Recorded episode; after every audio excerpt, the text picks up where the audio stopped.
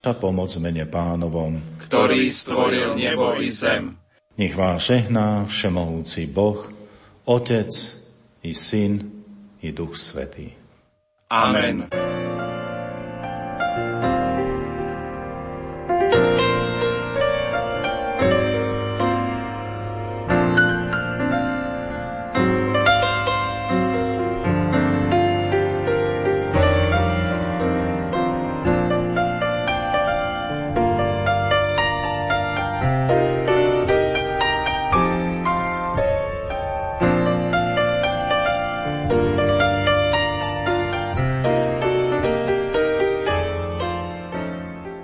Gaudete et exultate. Radujte sa a jasajte.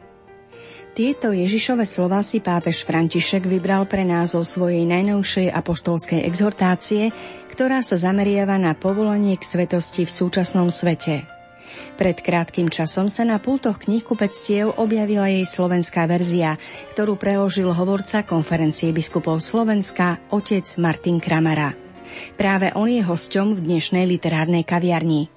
Spoločne vám predstavíme spomenutú exhortáciu svätého Otca a trošku nahliadneme aj do zákulisia toho, ako vyzerá práca na preklade takéhoto pápežského dokumentu. Pohodu pri počúvaní vám želajú technik Matúš Brila, hudobný redaktor Jakub Akurátny a od mikrofónu vás pozdravuje Danka Jacečková. No a teraz už v štúdiu Rádia Lumen vítam otca Martina Kramaru. Budeme sa rozprávať, ako som spomenula, o exhortácii pápeža Františka.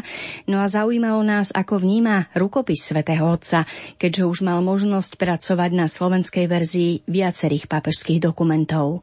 Možno by sa to dalo zhrnúť e, do práve jednej vety, ktorá sa nachádza aj v tom novom pápežskom dokumente, alebo teda exhortácii sv. otca Františka Gaudete et exultate. A to je nápis na hrobe svätého Ignáca z Loyoli. Tam je takýto epitaf.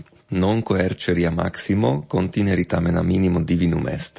Voľne preložené dalo by sa povedať, že nemať nič najväčšie, čo by ťa limitovalo a zároveň zostať v tom najmenšom, to je božské.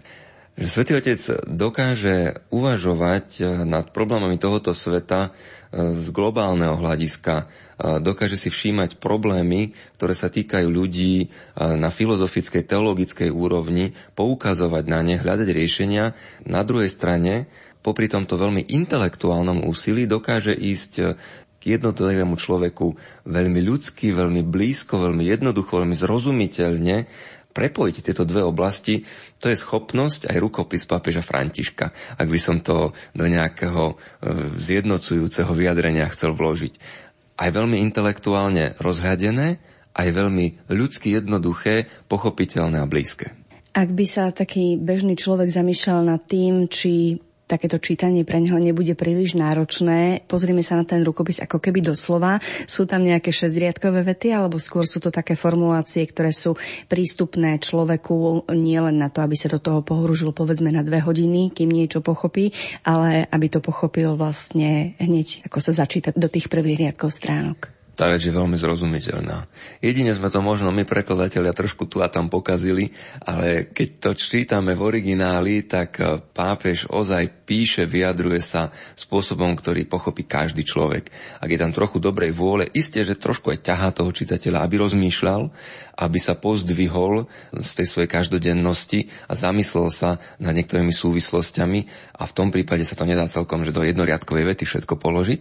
Netreba sa toho obávať, je to chutné, je to zrozumiteľné, je to dobre čitateľné. Často sa stretávam s otázkou, či takýto dokument píše pápež sám od začiatku do konca, alebo či má nejaký zbor poradcov, prípadne ľudí, ktorí mu to nejakým spôsobom opravujú. Viete niečo viac o systéme jeho práce? Opýtajte sa pápeža. Isté o týchto veciach sa verejne nehovorí, aj keď je zrejme, že všetky príhovory, spisy, dokumenty, ktoré vychádzajú z dielne svätého Otca, ak by sa tak dalo povedať, presahujú fyzické schopnosti jedného jednotlivca. Čiže je veľmi pravdepodobné, že niektoré pasáže Svetý Otec povie, chcem tam to, to a to a niekto ďalší túto myšlienku na základe podnetov, indikácií svätého Otca rozpracuje, predloží mu to späť a papež povie, aha, dobre, tak s týmto by som súhlasil, tak toto byť môže, toto ešte upravíme. Uh, viem si predstaviť, že teda je to istá tímová práca, že nerobí to všetko úplne Svetý Otec sám, ale tiež si netreba myslieť, že to niekto píše za neho. Kvôli tomu, že by bolo fyzicky nemožné, aby si pápež všetky písomnosti pripravoval osobne, ten systém práce je veľmi pravdepodobne taký, že on v niektorých oblastiach dá podnet človeku, ktorého pozná, ktorému dôveruje a tento spracuje a znova mu to predloží a on to potom teraz chváli. Čo podľa vás vedie svätého Otca k výberu určitých tém? Je to nejaké to, čo rezonuje aktuálnou dobou, alebo niečo, čo on vníma v rámci diania cirkvi ako taký nejaký pálčivý problém? jedno i druhé. Isté, že Svetý Otec už má svoju životnú skúsenosť a viac než 80 rokov je na tomto svete a tak zažil toho už mnoho a z pohľadu skúseného kňaza, pastiera, biskupa, kardinála má prehľad o svetovom dianí. Stretol sa s ľudskými osudmi v najrozlišnejších kontextoch a vníma ich aj vo svojej súčasnosti ako svätý Otec.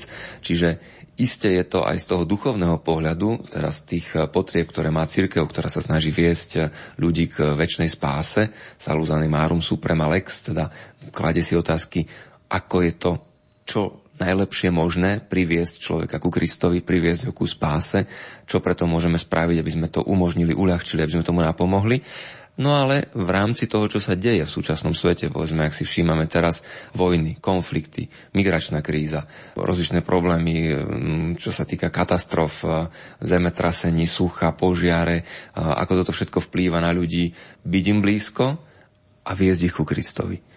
Čiže i z jednej, i z druhej oblasti iste vychádzajú tie podnety, na ktoré potom pápež reaguje. Aktuálne exhortácie o povolaní k svetosti v dnešnom svete, čo v nej čitateľ nájde, pre akú skupinu veriacich je povedzme určená? Určená je komukoľvek, kto je ochotný sa nad svetosťou zamýšľať a k svetosti smerovať, pretože mm, tam nie je nejaký limit veku, vzdelania, pôvodu a čohokoľvek iného. Tak si ju môže prečítať tínedžer s veľkým úžitkom, ako aj človek vo vysokom veku. Každý tam nájde nejaký podnet, netreba si myslieť, že toto nie je čítanie pre mňa. Nájsť odvahu, rozmýšľať nad svetosťou a povedať si, že to nie je len pre koho si druhého, ale pre ozaj každého jedného človeka. Ja sa mám stať svetým, to tam mi pápež František niekoľkokrát spomína a buduje to teda okolo blahoslavenstiev, reči na vrchu Ježišovej a potom niektoré aspekty zdôrazňuje, vyťahuje, približuje každý jeden človek, ktorý duchovne žije, modlí sa, snaží sa svoju vieru zveľaďovať, určite tu nájde veľmi cenný zdroj, prameň pre svoj duchovný život. Urobíme si teraz v rozhovore malú prestávku a po pesničke vám ponúkneme krátky úryvok z apoštolskej exhortácie pápeža Františka, ktorej sa v dnešnej literárnej kaviarni venujeme. Svetlé sviečky bez svetiel tisícich počítam kvapky, ktorými zem sám Boh rosí.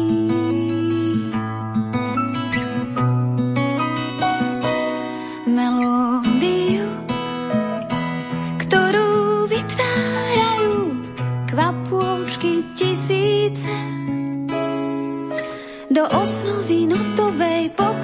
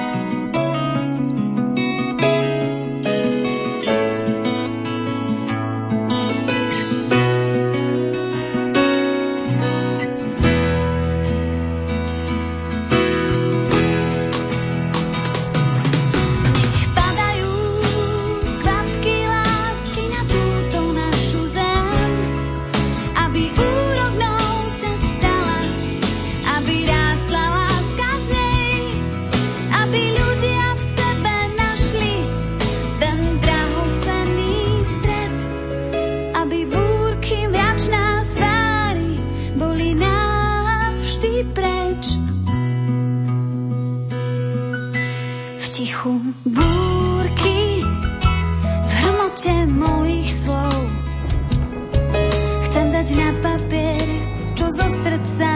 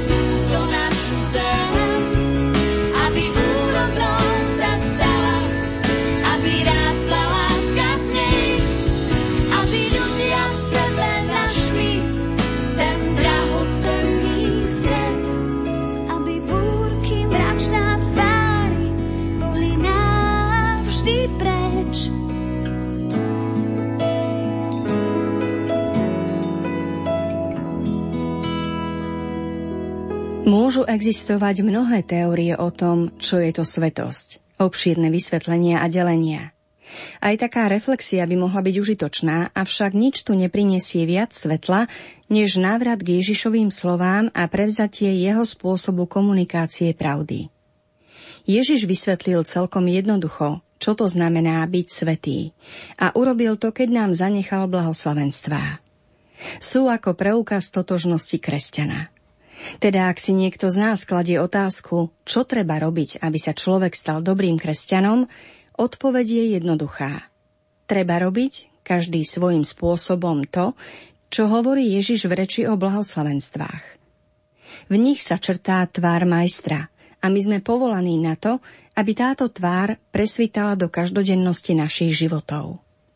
Slovo šťastný alebo blahoslavený sa stáva synonymom slova svetý, pretože vyjadruje, že osoba, ktorá je verná Bohu a žije jeho slovo, dosahuje v darovaní seba práve šťastie. Aj keď sa nám Ježišove slová môžu zdať poetické, idú značne proti prúdu, vzhľadom na to, čo je zvykom, čo sa robí v spoločnosti.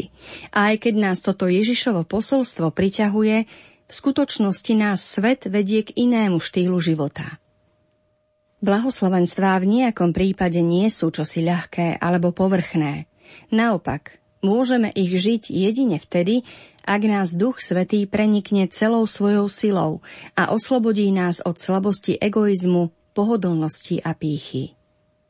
Vráťme sa k počúvaniu Ježiša so všetkou láskou a rešpektom, ktorý si majster zasluhuje. Dovoľme mu, aby nás zasiahol svojimi slovami, aby nás podnietil – aby nás vyprovokoval k reálnej zmene života. Inak budú zo svetosti len slová. Pripomeňme si teraz jednotlivé blahoslavenstvá v znení Evanielia podľa Matúša. Blahoslavený chudobný v duchu, lebo ich je nebeské kráľovstvo. Evanielium nás pozýva spoznať pravdu nášho srdca, aby sme videli, do čoho vkladáme istotu nášho života.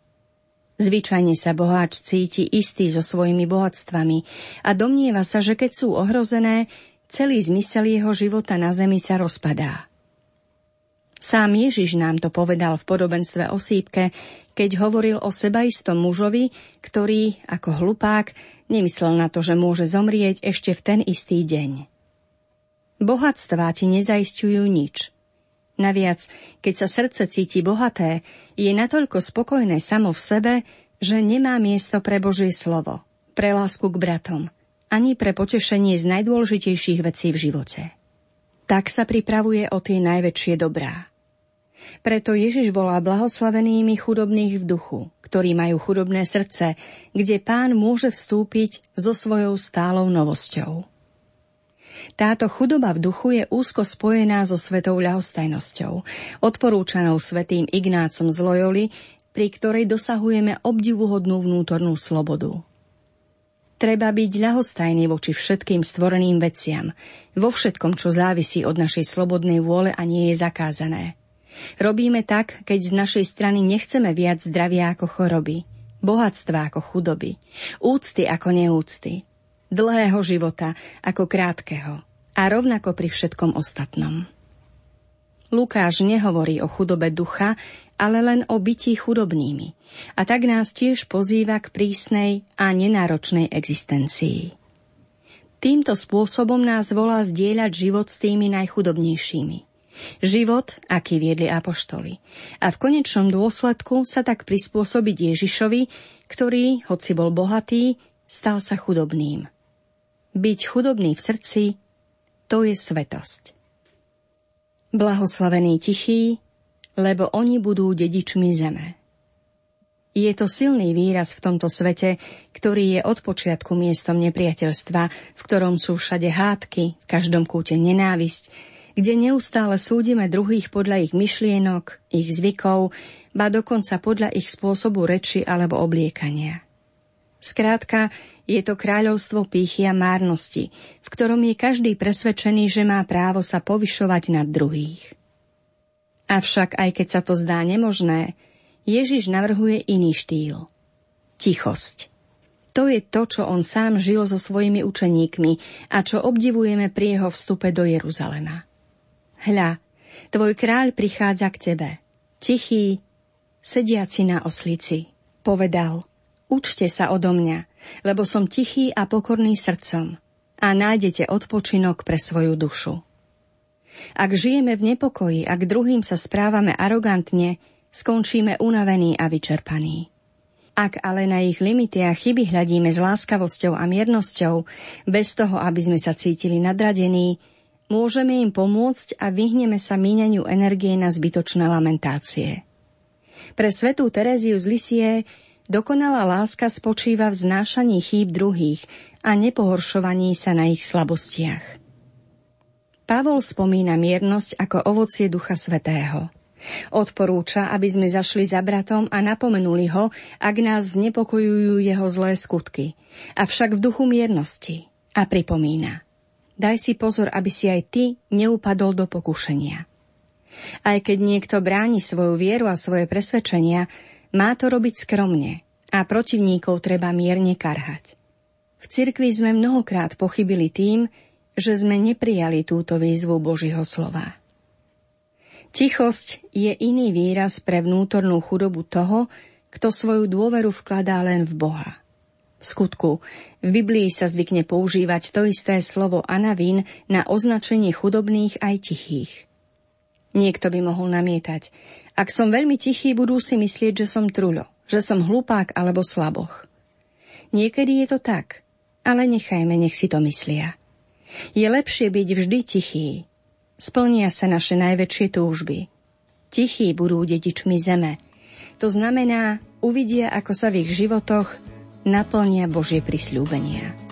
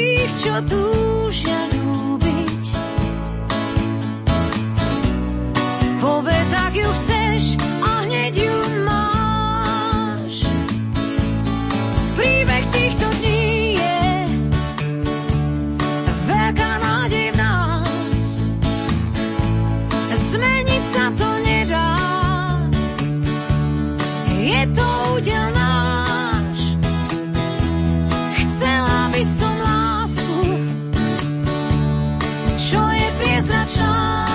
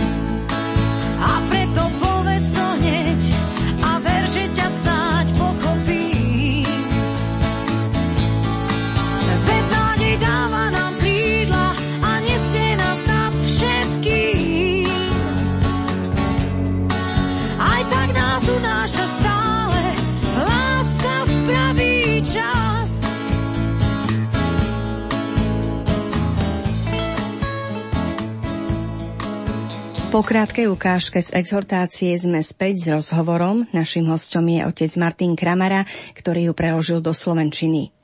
Opýtali sme sa ho na to, či v tomto dokumente našiel niečo nové aj pre seba ako kňaza, ktorý má úlohu sprevádzať veriacich na ceste k svetosti, prakticky v popise práce. Je tam množstvo dobrých myšlienok aj pre mňa, ktoré som jednak iste aj na tých homíliach, ktoré prednášam, použil, ale aj pre svoj vlastný duchovný život, pre svoje rozmýšľanie, formovanie svojho každodenného postoja som tam našiel. Pápež hovorí napríklad, že nemôžno byť pokorný bez pokorenia. A toto niekedy nezapne akoby automaticky. Uh, hovoríme o pokore, uvedomujeme si, aká je dôležitá, ale necháme sa pokoriť? Ako reagujeme, keď nás niekto pokorí? Keď niečo vnímame ako pokorujúce, ide nám to proti srsti alebo nás to zamrzí. Zvyčajne sa človek nahnevá, rieši to v sebe, dokonca by sa niekedy chcel za to aj pomstiť, že ho druhý pokoril.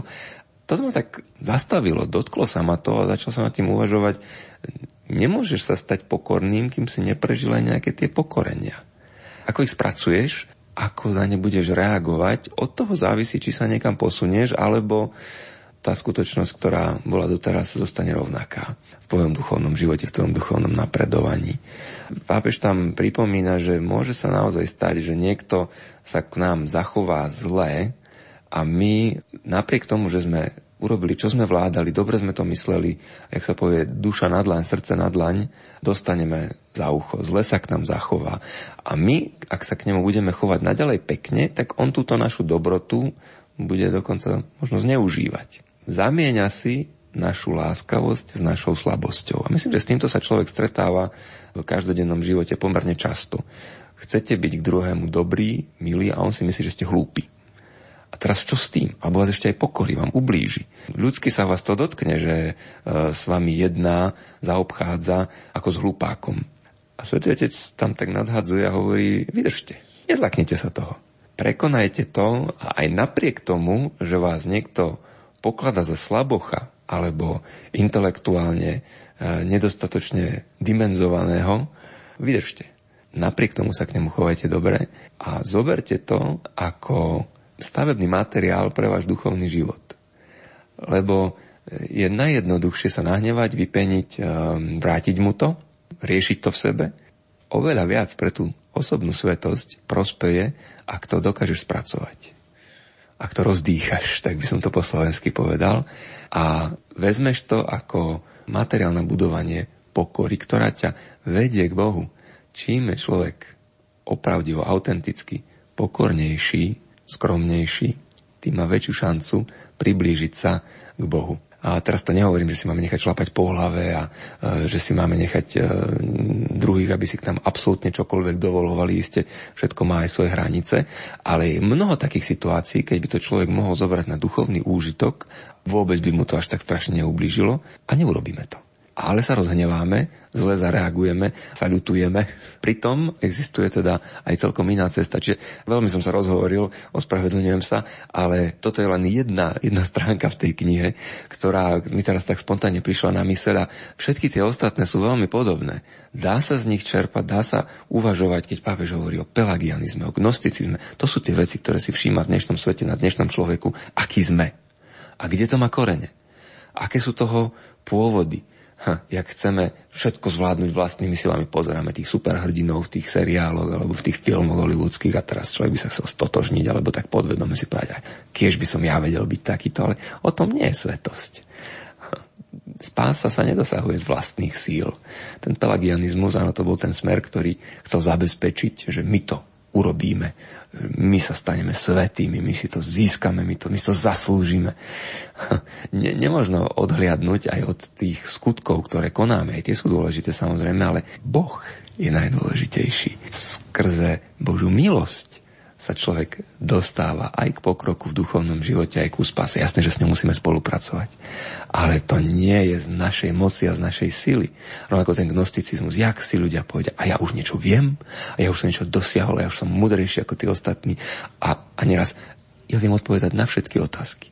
A svetotec upozorňuje, že hop, dajte si pozor. Lebo toto nie je správna cesta. Kto sa tvári, že vie odpovedať na všetky otázky, tam čo si nie je v poriadku. Toto je možno také zaujímavé u pápeža Františka, že on zrozumiteľne sprostredkuje to učenie cirkvi v určitých otázkach, ale zároveň sa aj v tých oficiálnych pápežských dokumentoch ako si vie dotknúť ľudského srdca. Presne tak. Na jednej strane prečítame si niekoľko odsekov, ktoré sú hlboko filozofické, nie nezrozumiteľné, aby som neodstrašil žiadneho z čitateľov. A na druhej strane sa pápež pustí do obrazu z každodenného života. Jedna pani ide na trh. Až som sa tak usmieval, keď som to prekladal, že je to akoby z knihy príbehov. A tam stretne druhú pani. A tá jej začne rozprávať niečo a ohovára ďalšieho človeka. A teraz tá prvá pani sa rozhodne, ja to nepodám ďalej. Aha, a tu sa čosi dobre deje. Mohla by, zaujímavá informácia, klebietka, mám nejaký materiál, ktorým som sa mohla podeliť, ale ona sa zastaví a uvedomí si, že počkaj, aké dobro týmto spôsobím, alebo čo tým budem vlastne šíriť. Povie si nie, radšej nie, radšej, radšej si to nechám pre seba. Toto je tak zrozumiteľné pre každého, pretože dnes sme to už zažili ráno, jak sme niekde boli. Že sme sa čo si dozvedeli a No a spýtaj sa sám seba a posunul si to ďalej. Alebo si sa dopracoval k tomuto jednoduchému uvažovaniu, že aké dobro s tým spôsobím. Je to skutočne na čest slávu Božiu pre dobro blížneho, alebo uh, len som si tak ja dobre spravil, že som si pokecal zase o niekom druhom o jeho chybách. Toto prepojenie, ktoré u pápeža je medzi tým hlboko intelektuálnym zmýšľaním nad príčinami veci, nad koreňmi našich problémov, našich postojov. A na druhej strane to vyjadrenie, ako sa s tým dá pracovať v tom každodennom živote, on to krásne dokáže prepojiť. Vy ste už aj spomenuli, že ste sa pri niektorých pasážach možno trošku aj usmiali, že sa vám zdali také zaujímavé, keď ste ich prekladali. Ako v podstate vyzerá práca prekladateľa na niečom takom, ako je pápežský dokument? Stresujúco, lebo človek to chce mať rýchlo hotové. Nie v zmysle, že sa toho chceme zbaviť, ale samozrejme, keď takýto dokument vyjde, tak e, ľudia by si to radi prečítali čím skôr. E, vo svete sa o tom rozpráva, pápež niečo napísal a každý sa vás pýta, aký to bude v Slovenčine. Tak sa to snažíme čím skôr dať dohromady. Ono, vychádza to naraz vždy v niekoľkých svetových jazykoch. To znamená, že ten dokument už je hotový, možno v nejakých finálnych korektúrach skôr, než e, je dátum jeho publikovania. A tak e, pokúšame sa, niekedy sa to podarí, niekedy nie, získať e, tú verziu, ktorá v nejakom zahraničnom jazyku, samozrejme chceme vždycky ten originálny, už je predpripravená do tlače keď sa toto podarí, nevždy je to tak, tak máme trošku taký pokojnejší spôsob prekladania, keď už je to v tom scenári, že dokument už vyšiel a teraz treba ho rýchlo, rýchlo preložiť, tak potom je to naozaj stresujúce. Niekedy to znamená tráviť na tým dni a noci, aby sa to stihlo čím skôr. Samozrejme, najskôr to človek číta, chce si to sám pre seba prelúskať, nadýchnúť sa atmosféry, porozumieť No a potom e, sa to dá do počítača a e, otvorí sa jedno okno, druhé okno. Vždy sa snažím mať otvorených niekoľko jazykových verzií, už je to preložené do angličtiny, do taliančiny, do španielčiny, do francúzštiny, do nemčiny. Minimálne teda jazyky, ktoré trošku aspoň človek pozná, aj keď v nich nie je, povedzme, plynulý, neraz pomôžu. Lebo to vyjadrenie, aby sme neboli, ak sa povie, traditóri, tradutóri, že sme prekladatelia, zradcovia, je potrebné uchovať aj zmysel a na druhej strane mm, sprostredkovať zrozumiteľnosť, lebo sú jazykové prostriedky, ktoré jednoducho e, z jednej reči do druhej nemôžete doslova preložiť, to asi každý chápe. No len teraz um, tam človek musí byť veľmi opatrný, aby nešiel len opisným spôsobom, e, že teda aby to ľudia pochopili, že čo to chcelo povedať, lebo ak to na budúce bude niekto iný citovať, možno niekedy pápež aj sám svoje dokumenty cituje a boli tam isté výrazové prostriedky, ktoré ja by som zmenil ako prekladateľ, tak by som sa mohol opáliť, lebo už to nebude sedieť. Toto je taká citlivá záležitosť, na ktorú musíme dávať pozor pri tom prekladaní a ktorá akoby trošku tak brzdí, lebo keď sa urobí ten prvý nástrel, tak musím ešte raz, musím to korigovať, musím to porovnávať potom ešte raz s originálom, no a potom samozrejme po mne to ešte číta niekoľko ľudí, skôr než sa to dostane do tej tlačenej podoby. Tu za našim rozhovorom s Martinom Kramarom o apoštolskej exhortácii Gaudete et exultate urobíme bodku a zvyšok už bude na vás, milí poslucháči. Tento dokument pápeža Františka nájdete vo väčšine kresťanských kníh kupectiev a čo skoro zrejme bude k dispozícii aj na internetovej stránke konferencie biskupov Slovenska. A keďže sa týka povolania k svetosti každého jedného z nás, vrelo odporúčame si ho prečítať. Za pozornosť vám z dnešnej literárnej kaviarne ďakujú Matúš Brila, Jakub Akurátny a od mikrofónu vás pozdravuje Danka Jacečková. Želáme aj naďalej príjemné počúvanie. Ak budem ešte dýchať,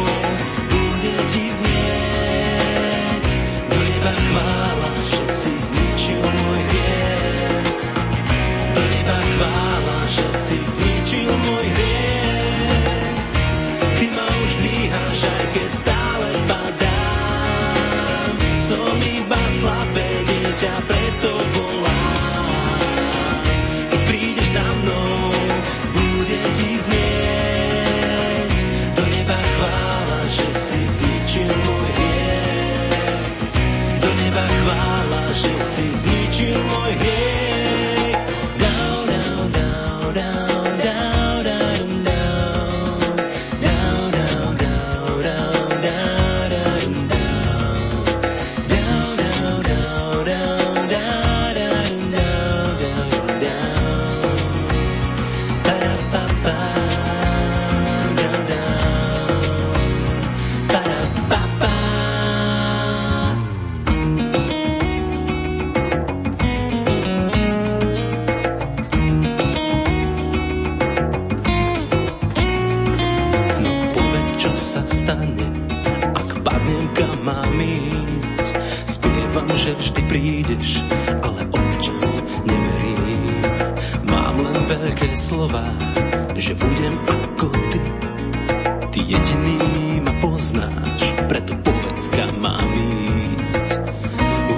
Czy 子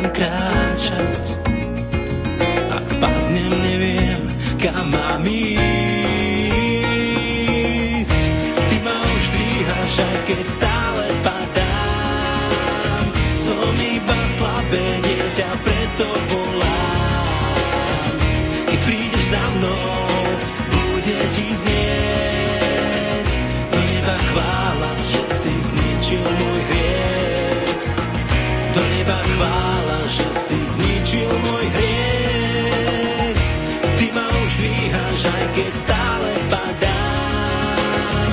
Som iba slabé dieťa, pre